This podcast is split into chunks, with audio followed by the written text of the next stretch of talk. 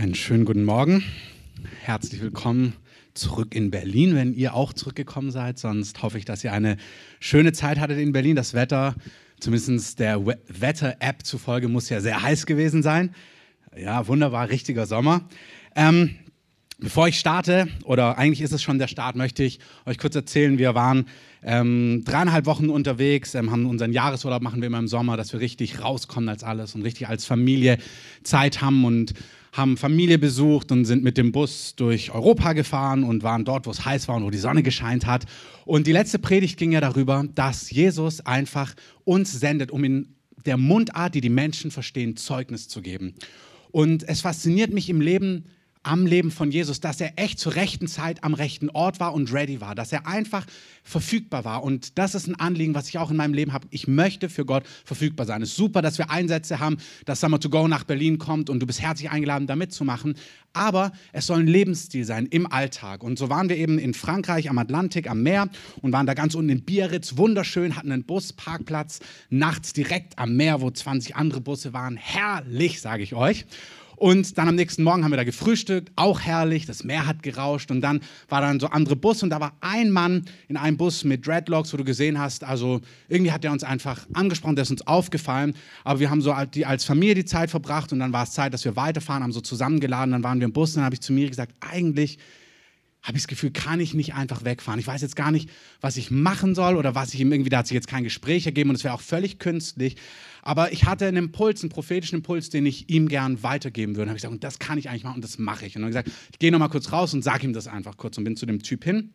Habe ihm gesagt, was ich wahrgenommen habe, die Quintessenz war, hey, Jesus ist dir auf den Fersen und er wird dich finden. Also ich habe das Wort im Französischen benutzt, er jagt dich, aber es ist nicht negativ, aber du wirst in den nächsten Tagen und Wochen Sache nach Sache erleben, um zu sehen, dass Jesus dich kennt, dass Jesus dich liebt und dass Jesus einen Plan hat für dich. Und dann guckt er mich an und sagt dann zu mir, ja, kenne ich alles wiedergeboren werden, von neuem geboren werden. Er hatte sich vor Jahren in Amsterdam bekehrt, war als Evangelist in dieser Stadt tätig und ist von Gott abgehauen und ist seit Jahren in Drogen und rennt vor Gott weg. Ja, das hat mich so bewegt. Dann standen wir da beide da. Das war so ein kleiner Impuls, aber zur rechten Zeit am rechten Ort sein.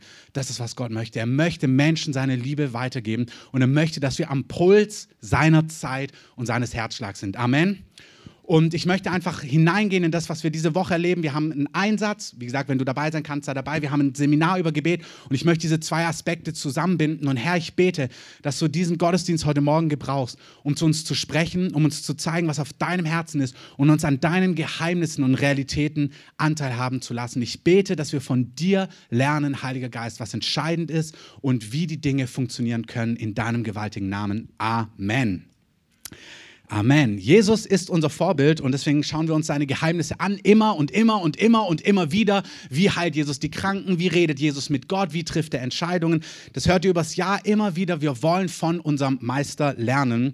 Und Jesus lebte nicht alleine, sondern er lebte aus der Kommunikation mit Gott. Das haben wir uns angeschaut vor der Sommerpause in verschiedenen Kontexten, wie man Gott hören kann, auch durch sein Wort, wie der Heilige Geist spricht. Und weil Jesus nicht alleine war, sondern mit Gott gesprochen hat und auch von Gott gehört hat, deswegen war er so erfolgreich und auch so effektiv. Er war einfach zur rechten Zeit am rechten Ort und er wusste, was dran ist, er wusste, was zu, was zu sagen, was zu tun ist und das soll uns ein Vorbild sein. Und im Rahmen von dem Seminar, was wir auch am Wochenende haben, möchte ich heute und auch nächste Woche ein bisschen zu euch sprechen, nicht so sehr über diese Zeit mit Gott, wo wir hören nur, sondern auch über diese Zeit, wo wir ähm, reden mit Gott, wo wir beten beten, wo wir Dinge im Gebet tun und wie wir diese Dinge im ähm, Gebet tun. Bei Jesus heißt es in Markus 1, frühmorgens, ich habe euch diese Stelle immer wieder vorgelesen und ich ermutige euch, frühmorgens, als es noch sehr dunkel war, im Sommer darf es auch schon ein bisschen hell sein, ähm, stand er auf, ging hinaus und ging an einen einsamen Ort und betete dort. Und wir sehen, dass er dort betet und dass später die Volksmengen sagen, hey, bleib doch noch hier. Und er sagt, nee, ich muss weiter zu den anderen Dörfern, weil er genau weiß, hey, das, was ich tun muss, ist, ich muss weiterziehen. Er ist am Herzen Gottes dran. Er weiß, was dran ist. An einer anderen Stelle, da heißt es in ähm, Markus 6, Entschuldigung, in Lukas 6, da heißt es, er ging auf den Berg nachts und verbrachte die Nacht im Gebet zu Gott. Und am nächsten Tag, da sammelt er zwölf Leute und nennt sie die Apostel und rüstet sie aus. Also er verbringt eine Nacht im Gebet, um herauszufinden, in wen soll ich mich mehr investieren? Jesus hat die Dinge aus Gemeinschaft mit Gott heraus getan, im Beten, im Reden, im Hören, im Empfang. Er hat Dinge im Gebet geklärt. Deswegen war er erfolgreich und effektiv und das wollen wir auch sein. Amen weil die Jünger das beobachtet haben und weil die Jünger das gesehen haben, haben sie an einer Stelle zu Jesus gesagt, lehre uns das auch. Herr, lehre uns beten. Wir wollen auch so beten wie du. Und wenn ihr euch den Kontext vorlest, ist es bei Lukas 11, so ein bisschen davor, danach, da seht ihr, das war die Geschichte, wo ähm, Jesus Dämonen austreibt, Jesus Tote auferweckt, Kranke heilt und sie beobachten diesen effektiven Dienst von Jesus, wie gewaltige Dinge er tut. Dann sehen sie aber auch, wie er in das Haus von Maria und Martha kommt. Vielleicht kennt ihr die Geschichte nicht. Wenn ihr sie kennt, da ist die eine ist ganz geschäftig und Jesus kommt und die bedient ihn und kocht und macht Schnittchen und alles Mögliche, was gut ist. Und die andere, die macht da nicht mit, die setzt sich einfach hin und hört Jesus zu. Und Jesus sagt dann, hey, Maria, die sich hingesetzt hat und mir zuhört, die hat den guten Teil erwählt. Und sie beobachten diese Dynamik von Jesus, der irgendwie super effektiv ist, die ganze Nacht betet, das ganze Dorf versammelt sich an seiner Tür, er betet, er betet, aber dann verzieht er sich auch nachts, ist im Gebet bei Gott, schickt seine Jünger vor, dann hören sie seine Lehre, das nächste in Lukas 11 ist er lehrt über den barmherzigen Samariter, das Herz Gottes voller Barmherzigkeit. Und sie beobachten seinen Dienst von Liebe, von Güte, aber auch von Vollmacht. Und in dem Kontext sagen sie, lehr uns dein Geheimnis. Und als sie ihn beten sehen in Lukas 11, es begab sich, dass er, Jesus, an einem Ort war und betete. Und als er aufgehört hatte, sprach einer seiner Jünger zu ihm, Herr, lehre uns beten. Also sie beobachten dieses Leben und sagen, okay, warte, wir wollen dein Geheimnis kennenlernen. Lehre uns beten. Und in Lukas 11, Vers 2 sagt Jesus, okay, ähm, wenn ihr betet, macht es folgendermaßen. Und dann lehrt uns Jesus das wohl bekannteste Gebet. Ähm, das kennen auch die, die mit Gott wenig zu tun haben, das Vater unser. Und ich möchte euch das vorlesen nach Matthäus 6, ähm, eigentlich waren die ganzen Bibelstellen auch auf, dem, auf der PowerPoint drauf, aber irgendwie kamen die heute Morgen nicht an. Ich habe die irgendwie falsch abgeschickt, aber das macht nichts. Die Bibelstellen findet ihr im Skript. Wenn sie euch interessieren, auf der Homepage könnt ihr da einfach auf den Blog klicken. Das bekannteste Gebet der Welt geht wie folgt los. Vater unser im Himmel. Sehr gut, ihr könnt es ja alle. Ähm, in diesem Gebet möchte ich eigentlich nur zwei Punkte herausarbeiten. Heute ein und nächste Woche ein. Und mittendrin haben wir unser Seminar. Und nochmal die Werbung. Seid da sehr, sehr gerne dabei. Freitagabend und den Samstag. Vater unser im Himmel. Zwei Punkte, die ich vom Vater unser herausarbeite. Deswegen durch die anderen gehe ich einfach zügig durch. Durch Vater unser im Himmel gehe ich schnell durch. Jesus weiß, dass Gott sein Vater ist, sein Papa. An anderer Stelle in Galater 4, ähm, Vers 6, da könnt ihr lesen, da schreibt Paulus, weil ihr aber Söhne und Töchter, Kinder Gottes seid, sandte Gott den Geist seines Sohnes in unseren Herzen, der da ruft, aber Vater. Das Wort aber ist das Wort wie Papa, das ist ein Kosewort, das heißt Papi. Also Jesus weiß, dass Gott wirklich ein Papa ist, der sich kümmert und der dich lieb hat und der für dich da ist. Amen. Als wir jetzt eben im Urlaub waren, waren wir auch auf einem Campingplatz, wo wir schon ein paar Jahre waren. Und man musste da nie Plätze reservieren, weil der immer frei ist. Also haben wir es wie immer gemacht, sind dort einfach eines Morgens aufgeschlagen, wollten den, einen Platz da nehmen. Und dann haben sie zu uns gesagt, oh nee, dieses Jahr ist alles voll. Und dann habe ich gesagt, wir sind jetzt 1200 Kilometer gefahren. Es ist unmöglich, dass hier alles voll ist. Und dann haben sie gesagt, ja, nee, wir haben noch zwei Tage was frei, aber dann ist wirklich alles voll. Und dann haben wir gesagt, na gut, wir nehmen mal die zwei Tage, sind dann dort angekommen. Dann habe ich so überlegt, ja, vielleicht hat ja Gott noch was anderes, vielleicht sollen wir noch woanders hin und so. Und habe das so in meinem Herzen bewegt. Dann habe ich so gespürt, nee, ich empfinde nicht, dass, wir, dass es da noch was anderes gibt. Und dann habe ich so reingehört, was möchte ich eigentlich, was wollen wir?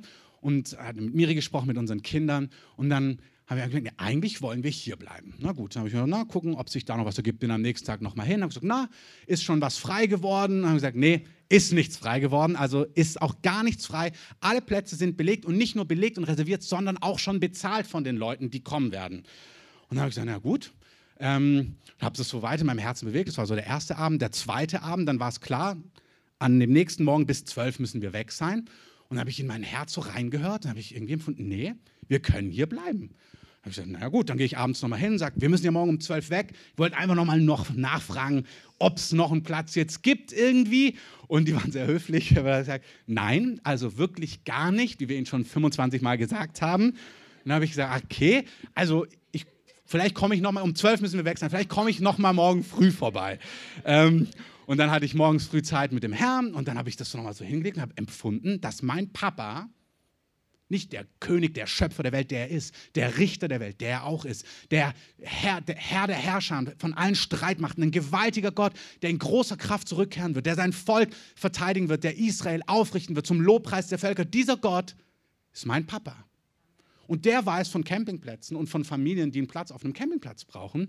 Und als ich ihm das so vorgelegt habe, hatte ich das Empfinden, dass er sagt, nö, es gibt einen Platz. Also bin ich voller Kühnheit zurückgegangen um 9.30 Uhr, nach, direkt zur Öffnungszeit, die haben mich schon gesehen, dachten, ich komme zum Bezahlen. Habe ich gesagt, nee, ich wollte noch nicht bezahlen, ich wollte noch mal fragen, ob es denn einen Platz jetzt gibt, ob noch mal irgendwas passiert ist. Und dann guckt sie mich an und sagt, nee, wirklich gar nicht. Dann habe ich gesagt, gut, also um 12 müssen wir weg. Ne? Und dann habe ich gesagt, ich komme da noch mal, um zu bezahlen und bin wieder zurück auf den Platz und habe gesagt, nee, also wir können ja mal vorsichtshalber irgendwie die Sachen aufräumen, aber eigentlich denke ich, dass wir hier bleiben.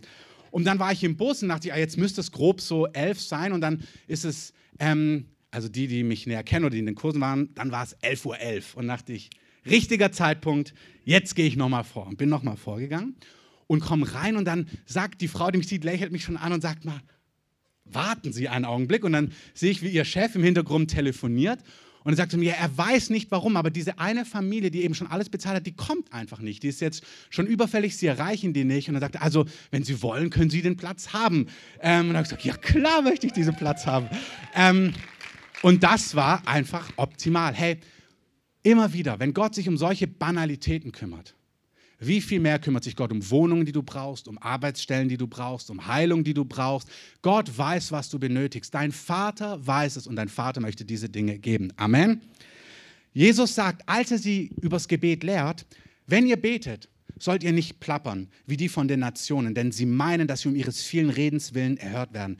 Seid ihnen nicht gleich, denn euer Vater weiß, was ihr benötigt, ehe ihr ihn bittet.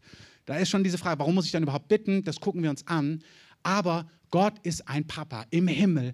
Alle Ressourcen sind bei ihm. Er hat alles, was es braucht. Wirklich, Gott kennt den Berliner Wohnungsmarkt. Gott kennt den Berliner Arbeitsmarkt. Gott weiß, was in deinem Körper los ist, was in deinem Herzen los ist, was in deiner Ehe los ist. Gott weiß, was es braucht. Und dein Papa ist für dich. Er regiert vom Himmel. Er hat alle Macht der Welt und er ist für dich. Amen. Und das ist die Grundvoraussetzung. Wenn wir beten, beten wir als geliebte Kinder Gottes. Papa im Himmel, der du alles weißt und der absolut für mich ist geheiligt werde dein Name.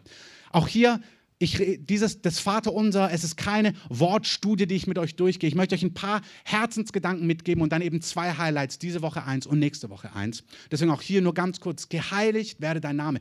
Dein Name werde gepriesen, dein Name werde geehrt, dein Name sei ausgesondert. Wir sind gerufen, Gott zu verherrlichen. Amen. In Psalm 50, 23, da heißt es, wer Dank opfert, verherrlicht mich und bahnt einen Weg.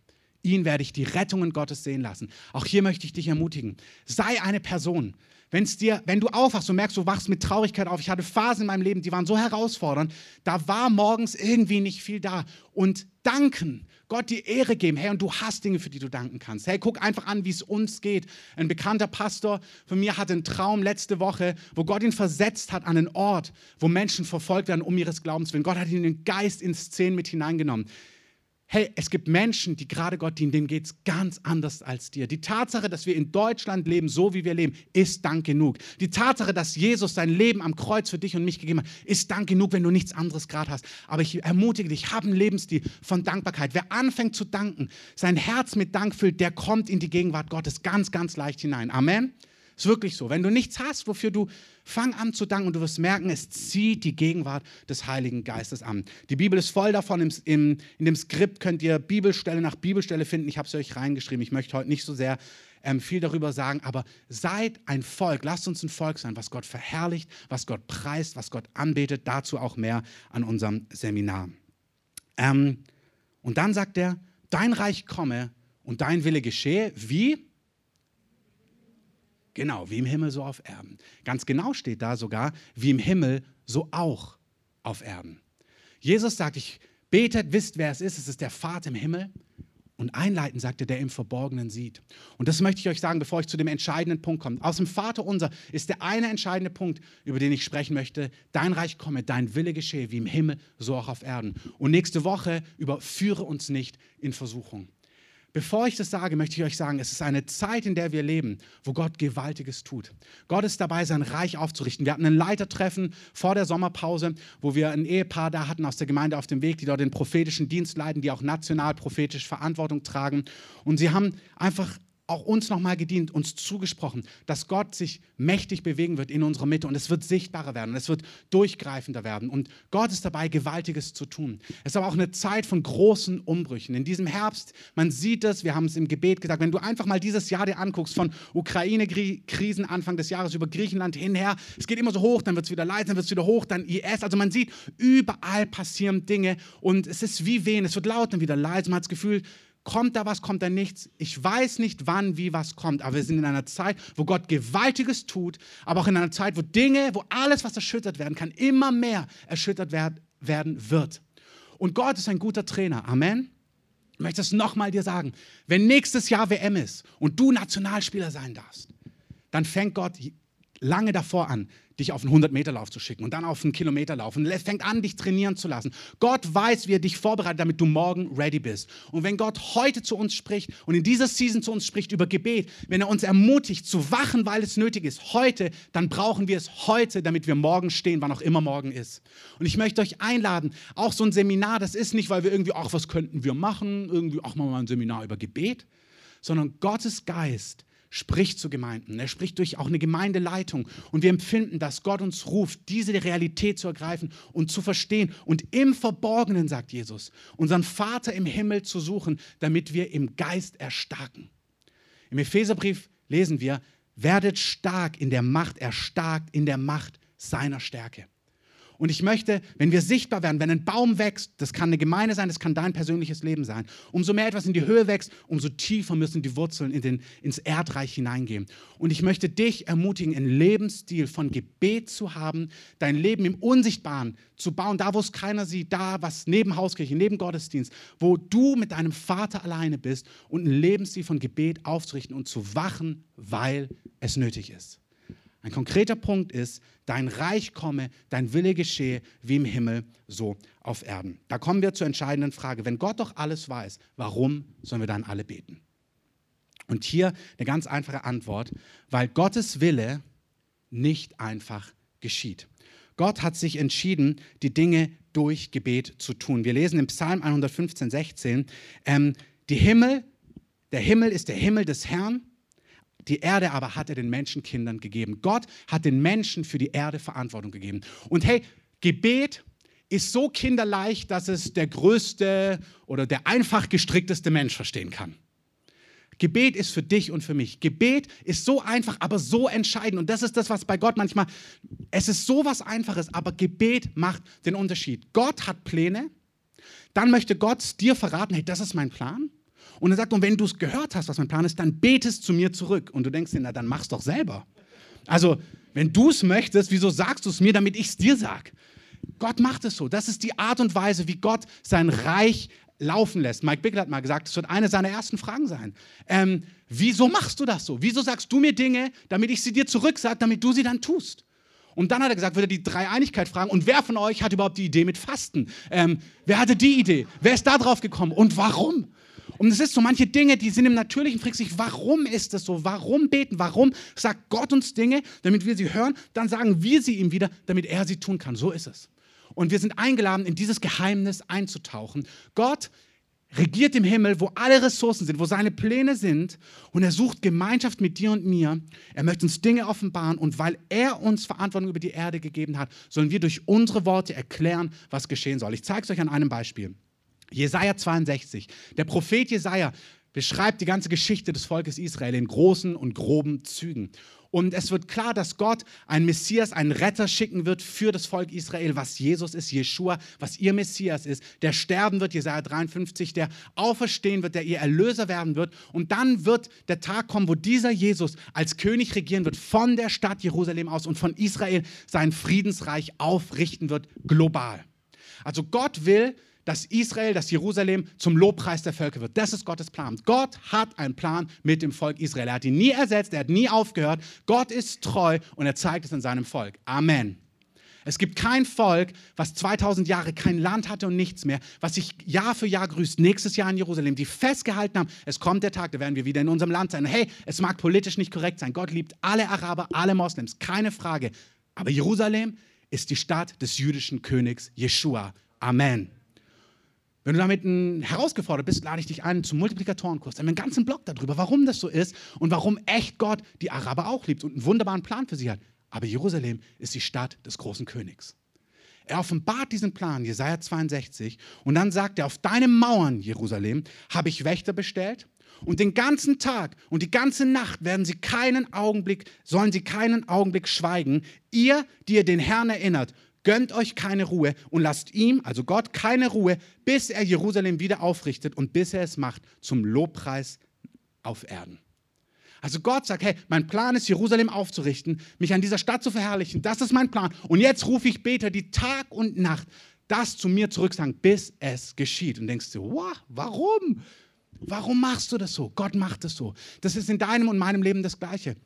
Gott hat prophetische Worte für mein Leben. Er zeigt sie mir, sagt, das ist, was ich mit dir vorhabe. Und dann im Gebet bete ich, Herr, dein Wille geschehe, dein Reich komme, wie im Himmel, so auch auf Erden. Herr, das, was du gesagt hast, soll auch auf Erden zustande kommen. So hat Gott sich entschieden, es zu tun. Das gilt für Städte, das gilt für Nationen, das gilt für dein und mein Leben. Gott fordert uns auf zu beten, dein Reich komme, dein Wille geschehe, wie im Himmel, so auch auf Erden. Das Entscheidende ist, wir müssen wissen, was Gott will. Ähm, zum Beispiel, wenn ihr euch das Leben von Jesus anschaut, dann seht ihr, dass er will, dass Kranke geheilt werden. Jesus sagt, ich bin das perfekte Bild von Gott. Er heilt Kranke, er reinigt Aussätze, Aussätzige, er weckt zu früh Gestorbene wieder auf von den Toten. Und dann sagt er, gibt er einen Auftrag in ähm, Matthäus 10, sagt er zu seinen Jüngern, ihr nun geht los, heilt Kranke, weckt Tote auf, reinigt Aussätzige, treibt Dämonen aus. Gott hat einen Plan im Himmel und du bist seine Hand hier auf Erden. Gott macht es so durch unsere Taten und durch unsere Gebeten. Er möchte auf Erden seinen Willen freigesetzt sehen durch unser Gebet und durch unser Handeln. Das heißt, wir müssen wissen, was Gott, wir müssen wissen, was Gott eigentlich will. Hier im Kontext Jerusalem, was will Gott in deinem Leben tun? Weißt du, was die Pläne Gottes für dein Leben sind? Wenn Gott gesagt hat, ich werde durch dich ein Unternehmen aufbauen, wenn du ein prophetisches Wort bekommen hast, dann setzt du dich nicht hin und sagst, naja, Gott wird schon machen. Das ist der größte Denkfehler sondern wenn Gott was gesagt hat zu dir, hey, ich habe eine neue Wohnung für dich, ich habe eine neue Arbeitsstelle für dich, ich habe einen Partner für dich, du sollst Kinder bekommen, dann nimm Gottes Wort und bete, bildlich gesprochen, Herr, dein Wille geschehe, wie im Himmel, so auch auf Erden. Im Himmel passiert 100% von Gottes Wille. Amen. Wie viele Kranke gibt es dort? Null. Wie im Himmel, so auch auf Erden. Wenn jemand vor dir steht, der von Krebs zerfressen ist, was ist Gottes Wille? Wie im Himmel? Wie viele Tumore gibt es da? Null so auch auf Erden. Das ist der Wille Gottes. Und wir sind gerufen, durch Gebet das Reich Gottes freizusetzen, wie im Himmel, so auch auf Erden. Was will Gott in Israel tun? Was will Gott in unserem Land tun? Was will Gott in, im Kontext von sozialer Ungerechtigkeit tun? Wie im Himmel, so auch auf Erden. Gott möchte, dass Ungerechtigkeit aufgelöst wird. Gott sieht die Flüchtlingsströme. Gott sieht, dass Menschen im Schiffsbauch ersticken. Gott sieht, dass sie versuchen, auf Züge zu springen. Gott sieht all diese Dinge. Hey, und schaut hin, er sagt, ihr könnt das Wetter beurteilen. Schaut auf Zeiten der Zeit. Schaut mal, was abgeht um uns herum.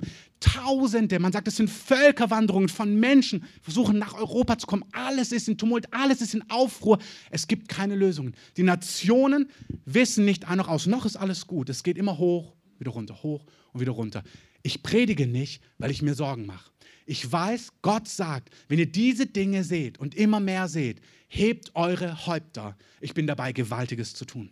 Gott ist dabei, Gewaltiges zu tun und er sucht Menschen, die beten, Herr, dein Wille geschehe, wie im Himmel, so auch auf Erden. Gott hat eine Vision für diese Flüchtlinge. Gott weiß, was unsere Kommunen brauchen. Gott weiß, was unsere Bundesregierung braucht. Gott hat Weisheit und Gott möchte seinen Kindern Antworten, Lösungen geben und er tut es schon und er möchte es immer mehr tun. Er sucht Menschen, die durch Gebet die Dinge verändern. Amen. Wie im Himmel, so auch auf Erden. Ich möchte zum Abschluss mit euch eine Geschichte anschauen oder einen Kontext von einer Geschichte, wo eine Gemeinde immer gewaltiger, immer sichtbarer wird und immer mehr Auswirkungen hat und dadurch immer mehr Verfolgung ausgesetzt wird. Wir haben ein Wort bekommen vor der Sommerpause, dass wir, dass wir sehen werden, wie Gott sich bewegt, aber dass auch manche Stimmen aufstehen werden gegen uns als Gemeinde. Das ist in Zeiten von sozialen Medien oder neuen Medien, sozialen Netzwerken kein Wunder, dass sowas geschieht. Aber Gott möchte große Gunst geben. Und ich möchte euch um Weisheit bitten. Ich möchte uns bitten und beten, und ich bete auch dafür natürlich, dass wir eine Gemeinde sind, die im Gebet wach ist, nicht erst, wenn es notwendig ist. Sondern der Geist Gottes in Weisheit ruft uns jetzt, eine betende Gemeinde zu sein, die die Dinge im Gebet klärt, damit gewisse Dinge gar nicht erst zustande kommen. Wir haben, in, wir haben ein Wort mal bekommen in Jesaja 54, dass Gott auch auf unsere Mauern Wächter gestellt hat, die sehen, was Gott tun möchte. Hey, Gott möchte sich immer mehr mit Heilung in unserer Mitte bewegen. Deswegen beten wir, Herr, gieße deinen Geist aus, bewege dich, heile Menschen, erneuere Menschen, errette Menschen. Aber man hat uns auch gesagt, dass wir Menschen haben werden, die sehen werden, was der Feind versucht zu planen. Und wenn wir sehen, was der Feind tun möchte, dann möchte Gott, dass wir durch Gebet diese Dinge abwenden, mildern oder dafür sorgen, dass sie gar nicht erst zustande kommen. Und die Tragik liegt manchmal daran, dass wir erst aufwachen, wenn es wirklich Not am Mann ist. Und ich möchte euch werben, dass wir wach sind, auch wenn noch nicht Not am Mann ist. Gucken wir uns an, wie es in der Apostelgeschichte ähm, aussah. Ich nehme euch mit, wenn ihr es zu Hause euch durchlesen möchtet, lest mal den Kontext, Apostelgeschichte 3, 4, 5, 6, 7, 8, 9, 10, 11, 12 durch. Habt ihr Lektüre für den nächsten Monat. Ähm, ist wunderbar, wunderbar zu sehen, wie eine Gemeinde im Aufbruch aussieht. Ich nehme euch einfach mit rein. Der Heilige Geist wurde gerade ausgegossen, Apostelgeschichte 2, mit Feuer, Petrus predigt und Tausende kommen zum Glauben. Gewaltig. Das damalige Judentum, die hohe Priester, der Hohe Rat sind schockiert von dem, was passiert. Sie dachten, er ist tot, jetzt ist er irgendwie lebendig, er predigt, die Leute bekehren sich, sie wissen nicht, was sie tun sollen.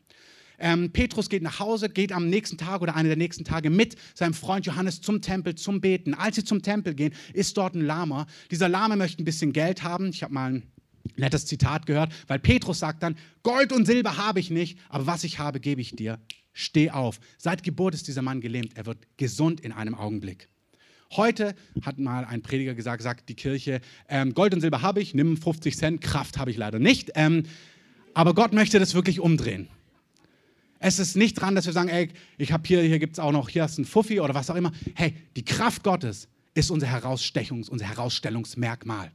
Auch die Barmherzigkeit, auch die Güte, auch die Großzügigkeit. Aber in unserer Zeit sollten wir den Fokus auf die Kraft legen. Hey, dass die Gemeinde den Lahmgeborenen wieder auf die Beine hilft. Dass der, der nicht sehen kann, wieder sehen kann. Das passiert dann. Der Lahme geht und alle laufen zusammen und verherrlichen Gott. Die Leute kennen ihn. Er ist dort seit Jahren alle laufen zusammen. Petrus steht auf, seine zweite Predigt. Er predigt nochmal wieder, fährt ins durchs Herz und viele bekehren sich. Und der Hohe Rat, die Hohe Priester werden richtig nervös und nehmen ihn und Johannes in Gewahrsam.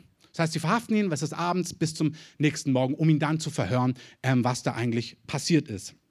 Ähm, da sie aber, das lest ihr in Apostelgeschichte 4,14, den Menschen, der geheilt worden war, bei ihnen stehen sah, konnten sie nichts dagegen sagen. Also sie sehen den Gehalten, sie sehen, was die beiden gepredigt haben und sie wissen nicht, was sollen wir jetzt eigentlich tun. Sie sind eifersüchtig, sie wollen nicht, dass diese neue, wie sie sie nennen, Sekte immer größer wird. Also überlegen sie, was sie tun sollen. Und hey, das ist, übertragt das auf die heutige Zeit. Gott ist dabei, Gewaltiges zu tun. Das wird in Medien, in sozialen Medien überall sichtbar werden. Es geht hier nicht um die Kreative, es geht um Gottes Reich. Gottes Reich breitet sich unaufhaltsam aus. Amen. Und ich möchte uns bitten, weil dem so ist, weil der Baum sichtbarer wird, dass die Wurzeln jetzt schon in die Erde gehen, dass wir uns ausstrecken nach einem Gebetsleben, was im Gebet wacht, weil es nötig ist, was im Herrn ringt und die Dinge klärt und aufbaut. Nicht dann, wenn es notwendig ist oder dann, wenn es schräg wird, sondern jetzt. Also, weil sie das sehen ähm, und weil sie den sehen, der geheilt worden ist und nicht wissen, was sie tun sollten, befehlen sie ihm, aus dem Hohen Rat zu gehen und sie überlegten miteinander, was sie jetzt tun sollten und sagten, was sollen wir diesen Menschen tun? Denn das wirklich ein deutliches Zeichen durch sie geschehen ist, ist allen offenbar, die zu Jerusalem, Schrägstrich Berlin wohnen und wir können es nicht leugnen. Aber damit es nicht weiter unter dem Volk ausgebreitet werde, wollen wir sie bedrohen, dass sie nicht mehr in diesem Namen zu irgendeinem Menschen reden. Und als sie sie gerufen hatten, geboten sie ihnen, sich überhaupt nicht in dem Namen Jesus zu äußern, noch zu lehren. Jesus aber und Johannes antworten und sprachen zu ihnen, ob es vor Gott recht ist, auf euch mehr zu hören als auf Gott, urteilt ihr. Denn es ist uns unmöglich, von dem, was wir gesehen und gehört haben, nicht zu reden. Was wir letzte Woche besprochen haben. Hey, was du erlebt hast, es ist unmöglich, das für dich zu behalten. Du musst erzählen, was du erlebt hast. Wie du errettet worden bist, wie du geheilt worden bist, wie du erneuert worden bist, wie du Kinder bekommen hast, obwohl du gar keine Kinder bekommen kannst. Dein Zeugnis ist für andere. Amen. Amen. Dein Zeugnis ist für andere. Amen. Du hast eine Geschichte, die gehört deinen Arbeitskollegen, deinen Verwandten, Leuten im Umfeld, die ready sind. Brauchst nicht jeden zutexten, aber da, wo was vorbereitet ist, da bist du bereit. Amen. Sie sagen, wir können nicht schweigen. Sie aber bedrohten sie noch mehr und entließen sie, da sie nicht fanden, auf welche Weise sie sie bestrafen sollten, um des Volkes willen. Denn alle verherrlichten Gott, um dessen Willen was geschehen war. Denn der Mensch war mehr als 40 Jahre alt, an dem dieses Zeichen der Heilung geschehen war. Hey, Gott wird Dinge machen. Die kann kein MTV, kein Viva leugnen. Die werden davon berichten über Gottes Großtaten und was Gott tut. Es wird eindeutig sein. Gott wird sich verherrlichen in diesem Land. Und eins ist wichtig. Es gibt einen Widersacher, der das nicht möchte. Gott ist gewaltiger. Und das ist, was ich euch sagen möchte. Gott ist weit gewaltiger. Gott hat alle Macht. Das Einzige, was wichtig ist, dass es eine betende, wachende Gemeinde gibt, die aufpasst, dass die Dinge Gottes geschehen und die Dinge des Feindes gebunden und verhindert werden. Gott ist gewaltig, aber es gibt jemand, der das nicht möchte und er fängt hier schon an bei den Hohepriestern im Hohen Rat. Nein, wir wollen das verhindern. Wir müssen sie zum Schweigen bringen, aber sie fanden es einfach nicht, wie sie sie zum Schweigen bringen sollen. Ähm, also kehren sie zurück, sie erzählen alles, was passiert ist. Bill Johnson hat mal gesagt, and then they prayed for more of the stuff which brought them into trouble. Ähm, das heißt auf Deutsch, und dann treffen sie sich und sie beteten, dass sie mehr von dem Zeugs bekommen, was sie gerade erst ins Gefängnis gebracht hat. Also sie sind so kühn, sie sind so begeistert, sie sagen, oh Gott, gib uns mehr, mach noch mehr Zeichen und Wunder, wir wollen dein Wort mit Freimütigkeit verkündigen. Tun sie auch. Und dann lesen wir in Apostelgeschichte 5, ein Kapitel später, aber durch die Hände der Apostel geschahen viele Zeichen und Wunder unter dem Volk. Und sie waren einmütig in dieser Säulenhalle. Von den übrigen aber wagte keiner, sich ihnen anzuschließen, doch das Volk rühmte sie. Interessant. Beim Volk haben sie Gunst, aber bei einer Gruppe haben sie keine Gunst. Aber umso mehr wurden solche, die an den Herrn glaubten, hinzugetan. Scharen von Männern und von Frauen, sodass sie die Kranken auf die Straße hinaustrugen und auf Betten und auf Lager legten, damit, wenn Petrus käme, auch nur sein Schatten einen von ihnen überschatten möchte.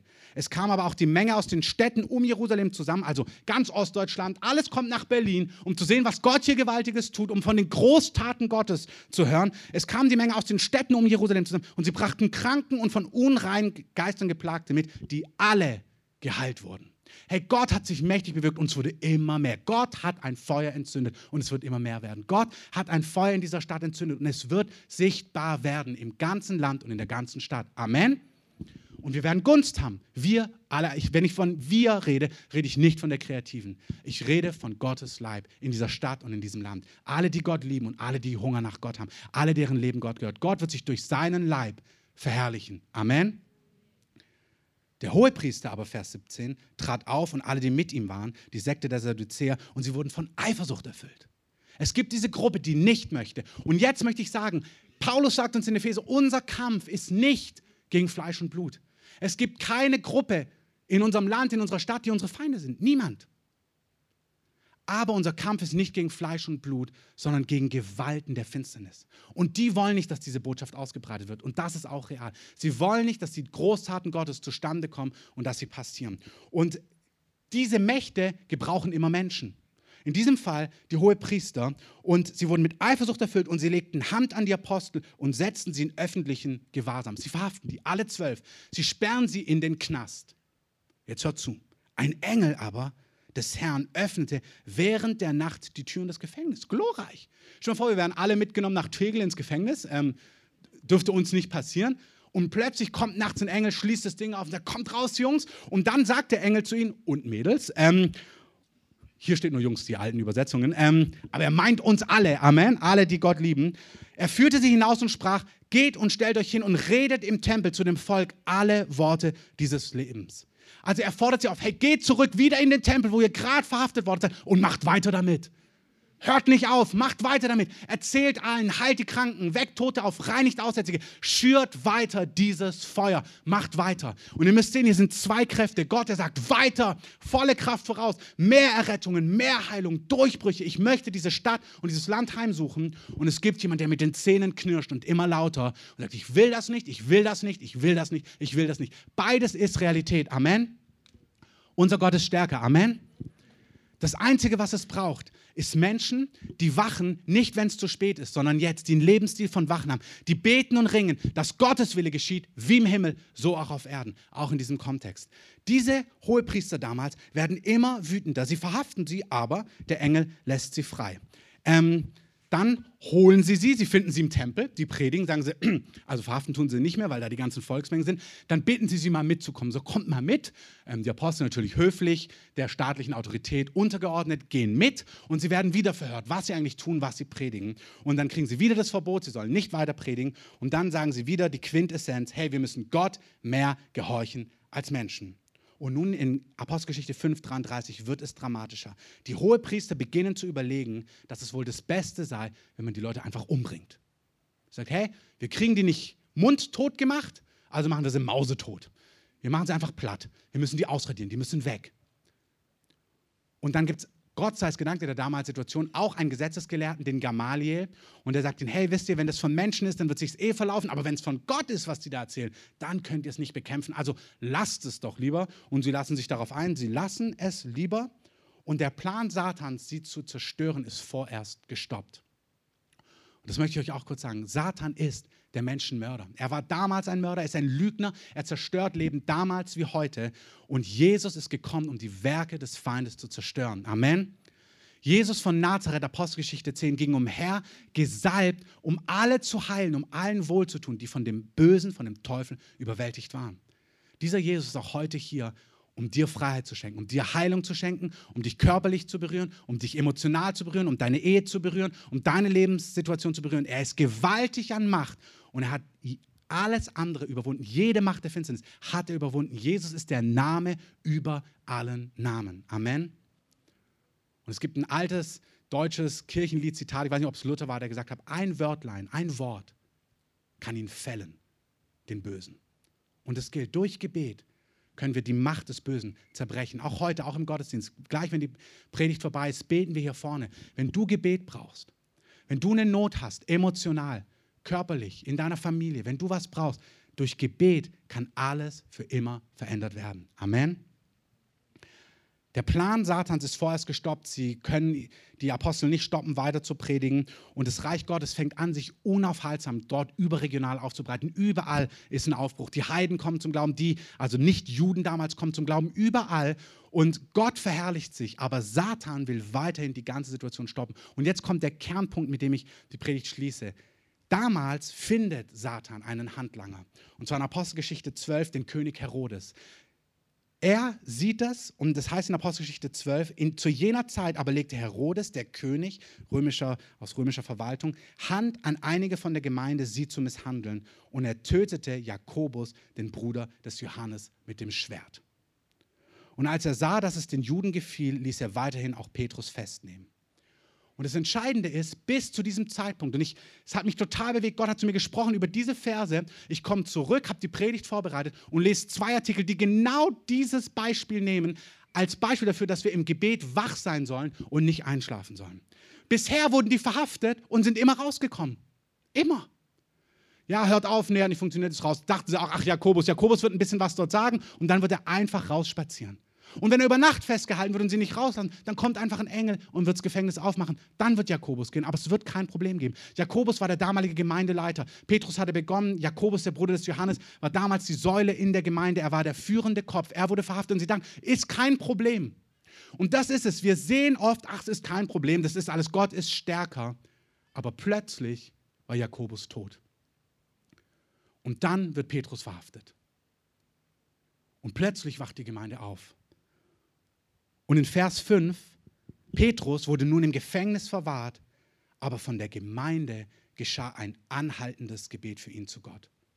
Als Herodes ihn vorführen wollte, schlief Petrus in jener Nacht zwischen zwei Soldaten, gebunden mit Ketten, und Wächter vor der Tür verwahrten das Gefängnis. Und siehe, ein Engel des Herrn stand da, und ein Licht leuchtete im Kerker. Und er schlug Petrus an die Seite, weckte ihn auf und sagte: Steh auf, schnell, raus hier. Dann fallen ihm die Ketten ab, die Türen gehen auf und er befreit ihn. Hey, Petrus wäre nicht herausgekommen aus diesem Gefängnis, wenn die Gemeinde nicht anhaltend gebetet hätte. Als er nachts aus dem Gefängnis rausläuft, an das Haus kommt, wo die Gemeinde sich versammelt, da klopft, dann heißt es, und im Haus waren viele versammelt und sie beteten gerade, dass Petrus befreit wird. Die Gemeinde ist zurückgekommen zum Ursprung von anhaltendem Gebet.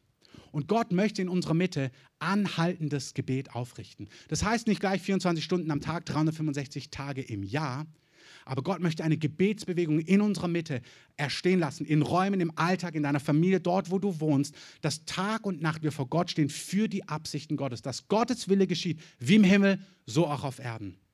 Auch im Kontext, weil die Herrlichkeit zunimmt, weil Dinge sichtbarer werden. Und Gott möchte, dass wir die negativen Dinge, die damit einhergehen, Gott sagt nicht, das kommt sowieso, sondern Gott sagt, hey, wollt ihr eine Gemeinde sein, die wach ist und die im Gebet diese Dinge abfedert und davor schon klärt, bevor sie zuschlagen.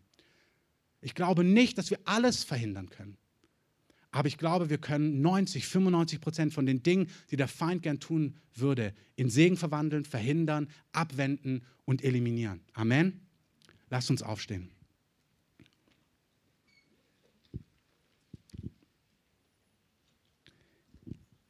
Ihr könnt gern Musik einspielen.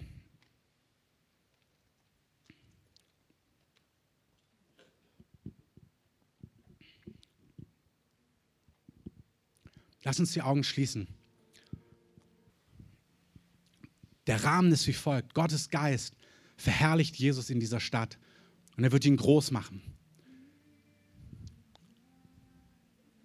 Und Paulus sagt an einer Stelle, die Pläne des Feindes sind uns nicht unbekannt. Und ich möchte das auch so verstanden wissen. Es ist kein Lehrblock in erster Linie, es ist ein prophetisches Wort an uns als Gemeinde. Jesus in seiner Weisheit sagt, richtet anhaltendes, wachendes, fürbittendes Gebet in eurer Mitte auf. Richtet es auf für eure Familien, richtet es auf für eure Beziehungen, richtet es auf für die Gemeinde, für die Leiterschaft der Gemeinde, für die Pläne, die Absichten Gottes in dieser Stadt und in diesem Land. Gott hat wunderbare Pläne, aber es gibt einen Widersacher, der versucht, Dinge zu sabotieren und zu Fall zu bringen. Paulus schreibt im ersten Thessaloniker, ich wollte zweimal zu euch kommen, aber Satan hat mich daran gehindert. Und dann fordert er sie auf im zweiten Korintherbrief, hey, wirkt in euren Gebeten mit, dass ich zu euch kommen kann. Gott, es geschieht nicht einfach, was Gott will. Paulus weiß, ich will an diesen Ort und er sagt, betet, damit es passieren kann. Betet, damit das, was Gott will, zustande kommen kann und das, was der Feind will, nicht zustande kommen kann. Und Herr, ich danke dir, dass es eine Zeit ist, wo du uns aufforderst, wach zu sein. Im Epheser 6,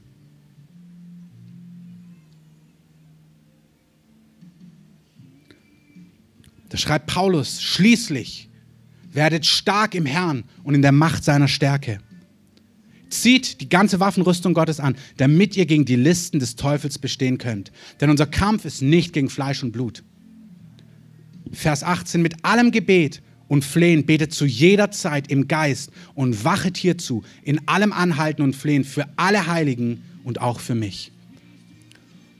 Und die, die das spüren in ihrem Herzen, dass sie sich von Gott gebrauchen lassen wollen, streckt doch einfach mal eure Hände aus. Öffnet eure Hände und sagt, Herr, Mach mich zu einem Werkzeug im Gebet, zu jemand, der wacht, der von dir hört und der im Gebet Dinge klärt für die Gemeinde, für einzelne Personen in der Gemeinde, für Menschen in meiner Familie, in meinem Umfeld, in dieser Stadt, in diesem Land, für Pastoren, für Werke, wo auch immer du mich gebrauchen möchtest, für Nationen, für deine Absichten mit Israel, für Länder, wo, die du heimsuchen möchtest. Gott spricht zu mir und mach mich zu jemandem, der anhaltend, beständig im Gebet, im Geist wach ist, der mit dir verbunden ist, der von dir empfängt und der Offenbarung hat über die Macht von Gebet. Und Heiliger Geist, ich danke dir, dass du diese Offenbarung freisetzt heute Morgen in unserer Mitte. Ich danke dir, dass du Offenbarung über Kraft von Gebet gibst. Und ich danke dir, Heiliger Geist, dass du alle Hände siehst und dass du etwas freisetzt in unserer Mitte, eine Wachheit, eine Klarheit, eine Entschiedenheit, sich dir zur Verfügung zu stellen, um Dinge im Gebet zu klären. Und Herr, ich bete, dass du uns Weisheit schenkst, es jetzt aufzurichten. Ich bete, dass du uns weise machst und ich danke dir, dass du zu uns sprichst, weil du unsere, ja, weil du die Weisheit bist. Und ich danke dir, dass wer dir sein Ohr leiht, gut durchs Leben kommt. Ich segne euch, dass ihr erlebt, wie Gott euch zu einem Sprachrohr seines Geistes macht. Ich segne euch, dass ihr hört, wie Gott euch an Menschen, an Situationen erinnert, sie euch zeigt und wie ihr eine Gebetslast spürt, die auf euch kommt. Ich segne euch mit Offenbarung übers Gebet, mit Hunger, mit Leidenschaft. Ich segne euch, dass ihr wisst, dass ihr nicht zuerst Arbeiter seid, sondern geliebte Kinder Gottes. Die wissen, hey, wenn ich bete, auch wenn ich für andere einstehe, ich kann das, weil Gott sich um mich kümmert. Gott spricht einzeln zu, du kannst für andere beten, weil ich ja weiß, was du brauchst. Du kannst für andere einstehen, weil ich weiß, dass du eine Wohnung brauchst, weil ich weiß, dass du eine Lösung in deiner Familie brauchst, weil ich weiß, dass du Finanzen brauchst, weil ich weiß, dass du eine Antwort brauchst, weil ich weiß, wo deine Herausforderungen sind. Ich weiß um das, was dich bewegt. Du kannst dich mir zur Verfügung stellen, deine Zeit, deine Hingabe, weil ich bin dein Vater im Himmel. Ich weiß, was du benötigst.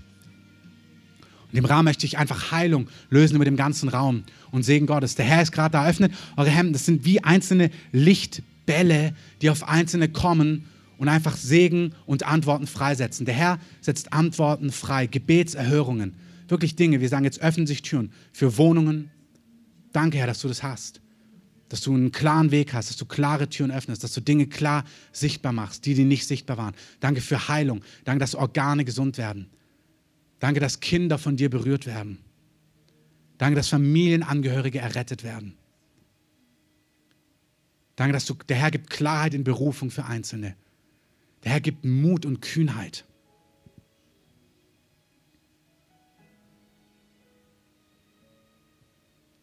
Ich habe heute in der Anbetung gesehen, dass hier Leute sind, die haben wenig die Kraft. In Jesaja heißt es, die Kraft zu gebären ist nicht da.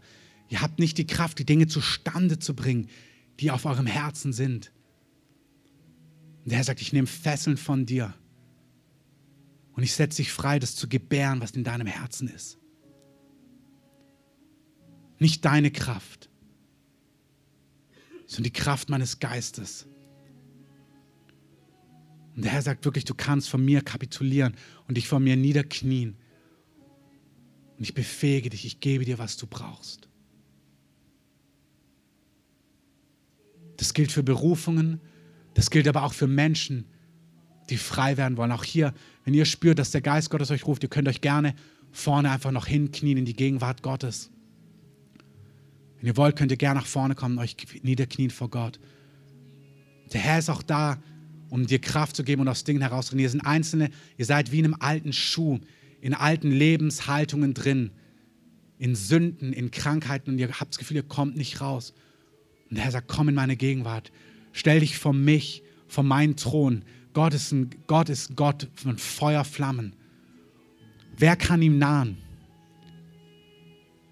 Menschlich gesehen niemand. Aber der, dessen Leben in Gott verborgen ist, in Jesus, weil sein Leben Jesus gehört, kann Gott durch das Werk von Jesus nahen. Und wenn du Gott nahst und dich vor Gott niederkniest, so wie du bist, mit deiner Ohnmacht, mit deiner Krankheit, mit deiner Schwäche, mit deiner Sünde. Er sagt, meine Feuerflammen, mein Feuer wird alles verzehren, was dich lähmt. Alle Unmöglichkeiten. Du hast das Gefühl, du kommst nicht weiter in deinem Alltag, in deiner Familie, in deiner Ehe. Der sagt, komm vor mich. Das Feuer meiner Gegenwart wird alles verzehren, was dir im Wege steht. Und das gilt auch für die, die Gott noch gar nicht kennen. Wenn du Gott noch gar nicht kennst, wenn dein Leben noch nicht Gott gehört, lade ich dich auch ein, komm nach vorne, knie nieder vor Jesus und sag, Jesus, mein Leben soll dir gehören. Sag ihm, dass er dich reinwäscht von aller Schuld. Jesus sagt, wenn wir unsere Schuld bekennen, wenn wir bekennen, dass es Schuld gibt und ihn bitten, dass er uns vergibt, dann vergibt er uns all unsere Schuld. Dann wäscht er uns rein und dann schenkt er uns neues Leben. Wenn du fern von Gott bist, komm und knie nieder vor ihm und empfange neues Leben. Du glaubst, dass Jesus von den Toten auferstanden ist und heute lebt. Sag ihm, ja, Jesus, und du sollst mein Herr sein. Ich will mit dir leben und zeig mir, wie das aussieht. Führ mich auf deinen Wegen. Ist ganz wichtig. Gott kommt nicht einfach in dein Leben und übernimmt es. Gott hat dir, Gott hat ihnen das Leben geschenkt.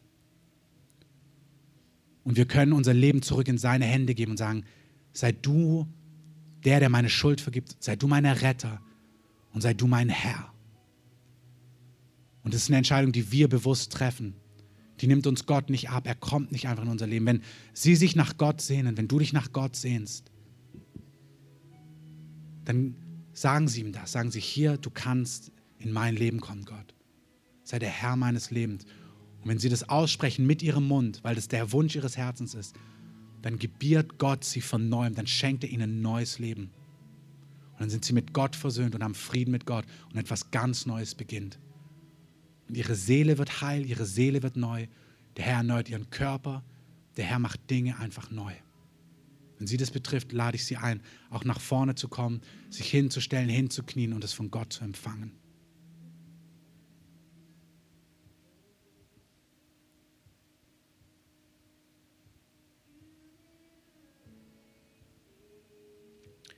Ich möchte uns diesen Gottesdienst an der Stelle offiziell beenden im Sinn von, wer merkt, dass er durch ist oder nach Hause muss. Ihr könnt gerne gehen, unten gibt es Kaffee und Tee. Ihr könnt gerne nach unten gehen, euch dort austauschen, Fragen stellen. Hier bleiben wir in einer Atmosphäre von, von Gegenwart. Wer Gebet braucht, kann gerne nach vorne kommen, sich mit hier hinknien, mit hinstellen. Wir gehen rum und legen Hände auf, segnen sie, segnen dich, legen einfach die Kraft Gottes auf dich, beten, dass Gottes Segen hereinbricht. Und alle anderen, die los müssen oder auch später gehen, ich möchte euch segnen. Ich mit dem Frieden Gottes, ich möchte euch Frieden mit der Liebe segnen, mit der Liebe Gottes, dass ihr eintaucht in die Tiefen von Gottes Liebe, wie wir heute gehört haben. Ich möchte euch segnen, dass ihr von Gott hört und empfangt, dass ihr eingeführt werdet von Gott in das Geheimnis von Gebet. Ich spreche Gottes Schutz und Segen aus über euch. In Jesu gewaltigen Namen. Amen. Wie gesagt, alle anderen, kommt gerne nach vorne, kommt gerne zum Gebet. Wenn ihr hier drin bleibt, bleibt bitte einfach so in Gottes Gegenwart sitzen, reden bitte draußen oder unten, aber hier wollen wir einfach in Gottes Gegenwart noch verweilen.